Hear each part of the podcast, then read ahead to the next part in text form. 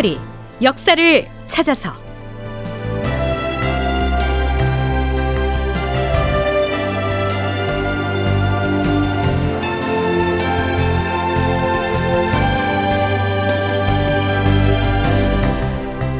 제 1258편 후금의 독촉 해령에도 시장을 열자.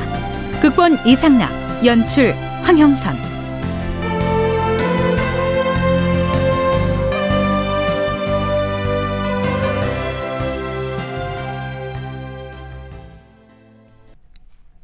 여러분 안녕하십니까?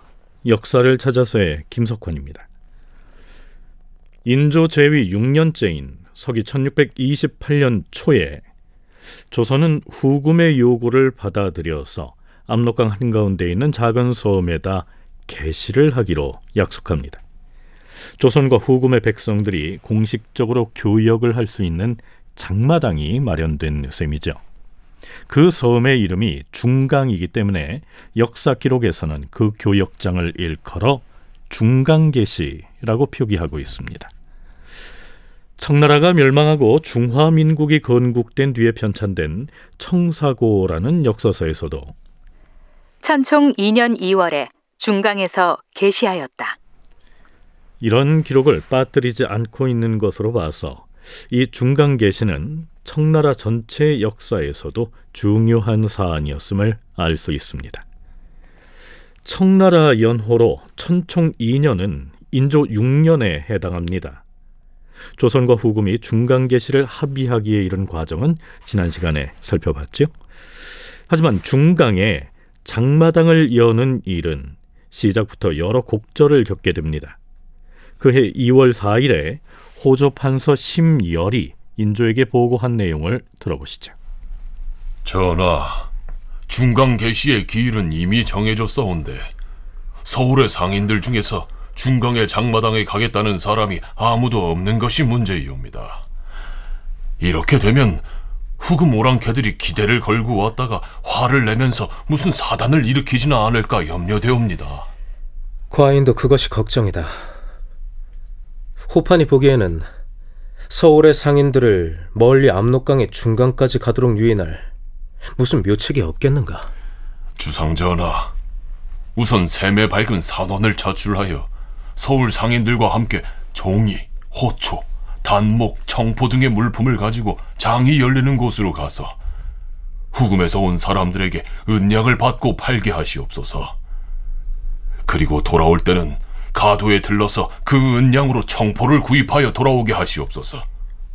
이렇게 해서 결국 이윤을 얻게 된다면 서울의 상인들 가운데 장이 열리는 중강으로 달려가기를 원하는 사람이 반드시 많아질 것이옵니다. 이런 내용을 평안도 관찰사와 의주 부윤 등에게 미리 알리도록 하시옵소서. 호조 판서의 얘기 중에 산원을 뽑아서 장마당으로 함께 보내라 라고 했는데요. 여기서 산원이란 요즘으로 말하면 회계사쯤에 해당됩니다. 장에 나온 각각의 물품에 대해서 가격을 매기고요. 교환 비율을 정하는 등의 일을 했겠죠. 또한 앞에서 호조 판서는 서울의 상인들이 중강의 장마당에 갖고 나갈 물품으로 종이, 호초, 단목, 청포 등을 거론했었죠. 호초는 후추를 말하고요. 청포는 목화소음이죠. 그러면 붉을 단자의 단목은 또 무엇일까요? 동북아 역사재단 윤유숙 연구위원은 조선 후기 외관을 통해 수입된 동남아 산물이라고 하는 논문에서 단목은 동남아에서 들어온 산물이라고 기술하고 있습니다.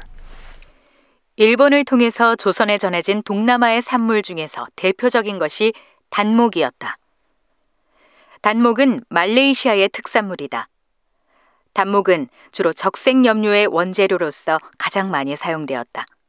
단목의 조각을 물에 담그고 백반을 넣어서 가열하면 적색 염료를 추출할 수가 있었다. 조선 왕조는 여러 가지 의례에 사용되는 붉은 직물이 필요했고 이러한 필요성에 의해 단목과 백반이 수입되었던 것이다. 동남아에서 수입된 단목은 옷감에 붉은 물을 들이기 위한 염색의 원료인데요. 그것을 종이, 후추, 목화, 소음 등과 함께 중강의 장마당으로 갖고 나감으로써 품목을 다양화해서 사람들이 모여들도록 유인하려고 했다. 이런 얘기죠.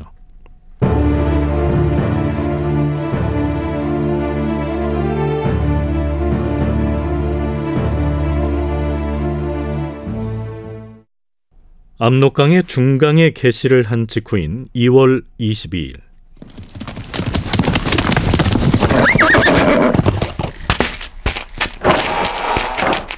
평안도에서 파발이 달려옵니다.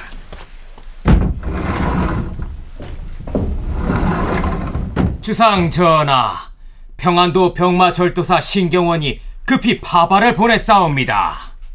평안도 병마사가 무슨 내용으로 계문을 보낸 것인가? 전하, 평안도 병마사의 계문이 아니오라 후금의 추장이 주상 전하께 보내온 국서를 받아서 전해온 것이옵니다. 후금 추장이 보낸 것이라면 보나마나 계시에 관한 내용일 터인데 가져와 보라. 예, 전하. 후금의 칸인 홍타이즈가 고아부라고 하는 부하를 평안도에 보내서 전해온 국서의 그 내용은 이러했습니다.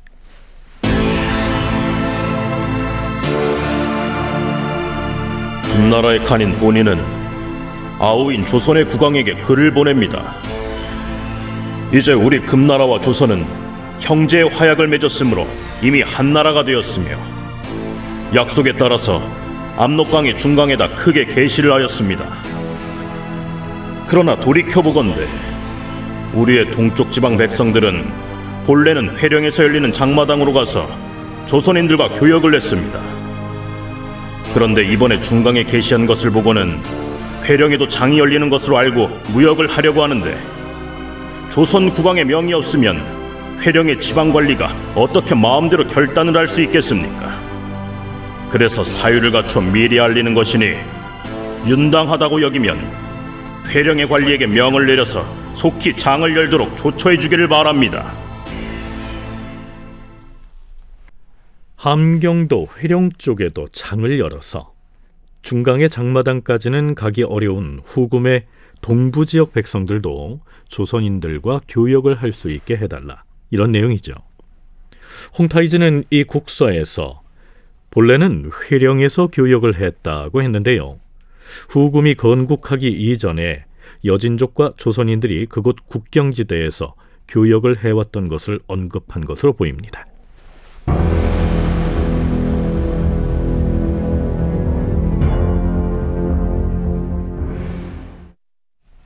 자, 이제 후금의 칸인 홍타이즈의 국서를 받았으니 이 답장을 어떻게 보낼 것인지를 궁리해야 하겠지요.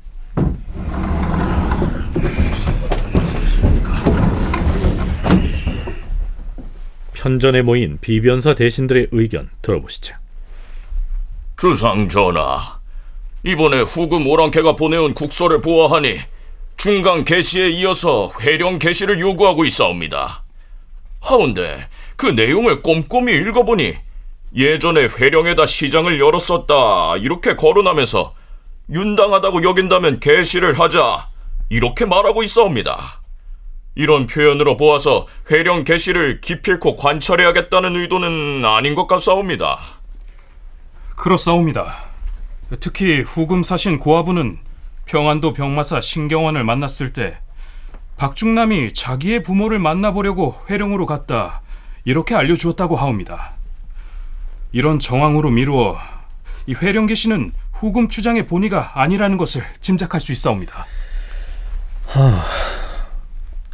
이제 승문원으로 하여금 후금에 보낼 답서를 작성하도록 할 것인데 그렇다면 회령 개시 요청에 대해서 무엇라 답을 해야 하겠는가? 전하, 함경도 변방의 사정이 예전 회령에 계시를 했던 상황과는 크게 달라졌음을 알려야 하옵니다. 달라진 점이 무엇이라 했으면 좋겠는가? 에, 예전에는 번우가 매우 많았기 때문에 온 나라의 장사치들이 그곳에 많이 모여들어서 물화가 폭주했사옵니다. 그래서 우리나라 사람들과 여진인들이 어울려 장마당이 번성하여 싸운데 임진왜란을 겪고 나서는 번호가 모두 사라져버렸으므로 매매가 이루어지지 못한 지가 오래이옵니다. 그러하옵니다. 후금의 추장이 자기 나라 동부지방 사람들이 이곳에다 개시하기를 청하고 있으니 장을 열자고 말하는 것은 필시 옛일만 알고 지금의 상황은 모르기 때문일 것이옵니다. 그러나 두 나라가 이미 화친을 해서 압록강의 중강에는 개시를 허락한 바에 회령에는 허락하지 않는다면 저들을 설득할 수가 있겠는가? 전하, 전란을 겪은 뒤로는 평안도와 황해도 지방의 재화의 저축이 고갈된 상황이어서 중강에 마련한 개시도 제대로 모양을 이룰 수 없을까 걱정이옵니다. 더구나 회령 지역은 지금은 텅 빈 곳이나 마찬가지인데 사람과 물품들을 어디서 끌어다가 시장을 열고 매매를 할 수 있겠사옵니까?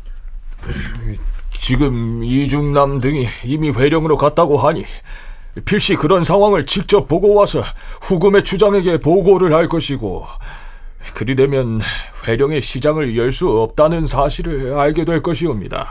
흠. 경들이 말한 사정을 잘 반영해서 승문원으로 하여금 신중하게 답서를 작성하게 하라.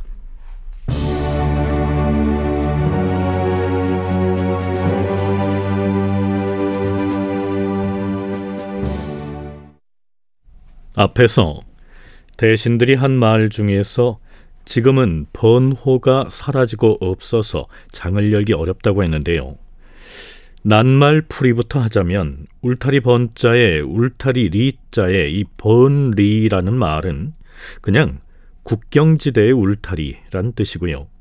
오랑캐 호자를 써서 번호라고 하면 조선이 울타리로 삼았던 오랑캐, 즉 여진족을 의미하죠.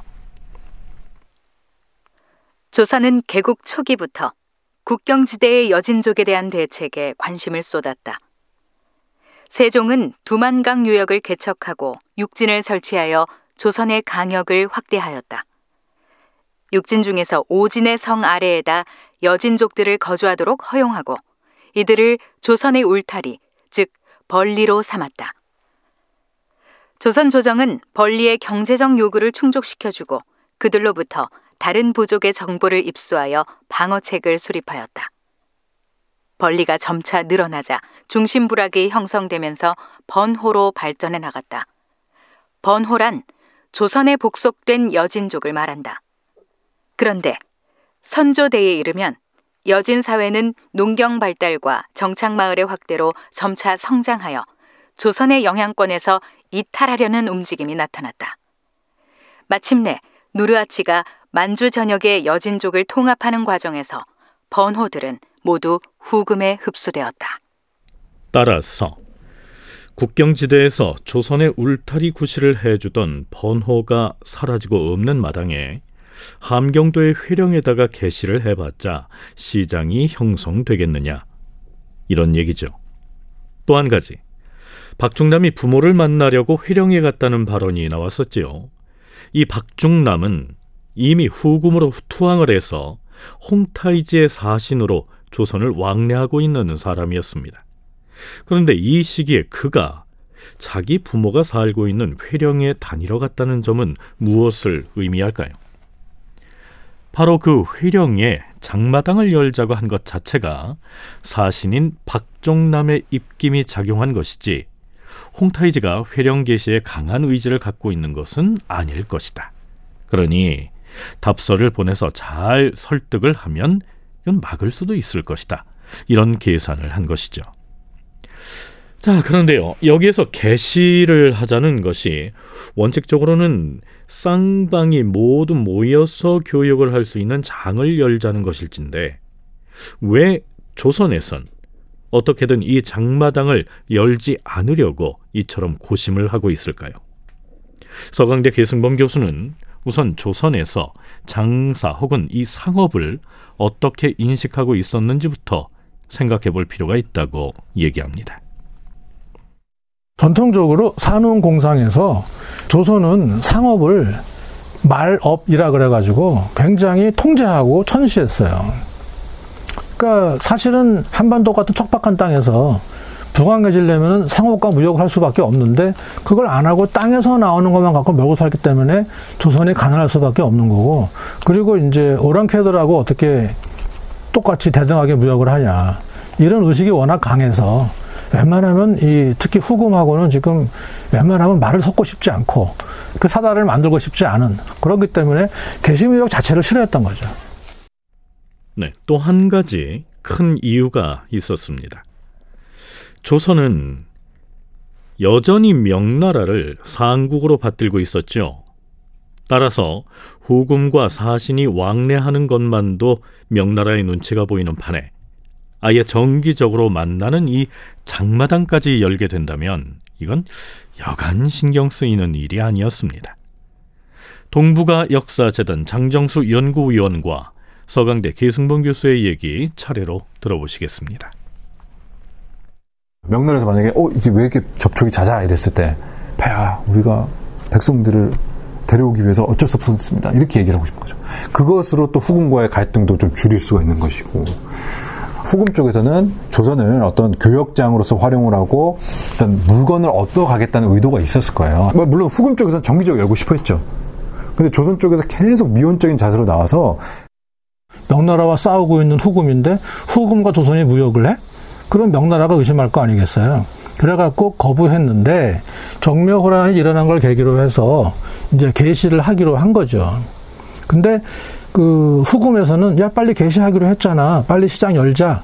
그런데 조선은 미적미적거려요. 우리가 전쟁의 피해도 많고 지금 뭐 무역할 것도 없고 자꾸 질질 끌어요. 근데 후금도 그렇게 독촉을 심하게 하지 않았어요. 그러다가 한 1년쯤 되니까 야 빨리 하자. 우리 쌀도 필요해. 뭐 해가지고 중강이라거나 회령이나 이런 데서 이제 개시를 하긴 하는데 물물 교환한 그 무역량 자체가 그렇게 중요할 정도로 많지는 않았어요.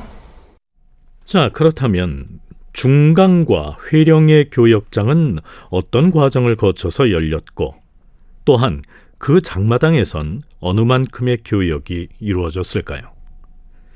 이와 관련한 내용은 다음 시간에 살펴보도록 하겠습니다.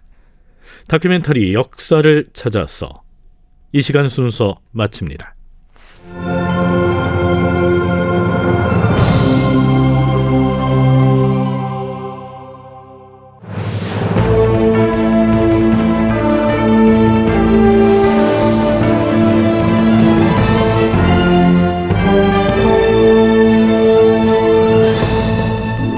다큐멘터리 역사를 찾아서 제 1258편 후금의 독촉 회령에도 시장을 열자 이상락 극본 황영선 연출로 보내드렸습니다.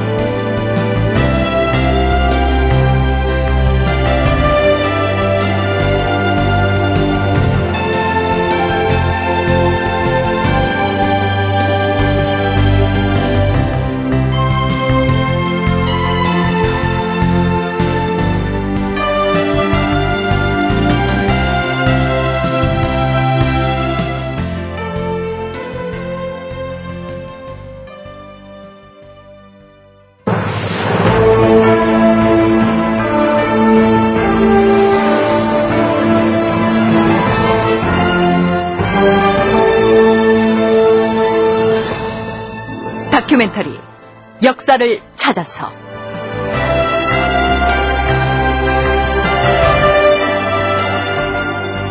제1편 빗나간 프로젝트 동북공정. 극본 이상남 연출.